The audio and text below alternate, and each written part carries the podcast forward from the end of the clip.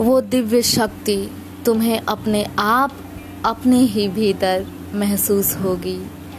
इन चमकते कणों से मिलकर बने प्रकाश पुंज को तुम जब चाहोगे, देख लोगे। किसी गुरु या महात्मा की आवश्यकता नहीं पड़ेगी। परंतु स्वामी जी अब क्या होगा?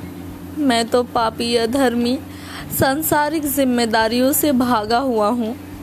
अब मुझ जैसे भगोड़े का क्या हो सकता है? अब तो सब खत्म हो गया, समाप्त हो गया। मुट्ठी खाली हो चुकी है। वो निराश से बोला और रो पड़ा। तनिक अपने हाथ तो दिखाओ। स्वामी जी के आदेश का पालन उसने पलक झपकते किया और अपने दोनों हाथों को महात्मा के सामने फैलाकर उन्हें कातर दृष्टि से देखने लगा। उसके दोनों हाथों को बड़े ही स्नेह से अपने हाथों में लेते हुए स्वामी जी बोले, जिस प्रकार तुम्हारे हाथों में अब भी कुछ कण चमकते नज़र आ रहे हैं, उसी प्रकार मनुष्य कितना ही पतित क्यों ना हो जाए, कहीं ना कहीं उसके हृदय आत्मा में कुछ ना कुछ बचा रहता है। बस उस पर पड़ी गर्द को साफ़ करने की आवश्यकता होती है। इसके लिए धैर्य और विश्वास की ज़रूरत होती है। महर्षि वाल्मीकि इसका सबसे बड़ा उदाहरण है।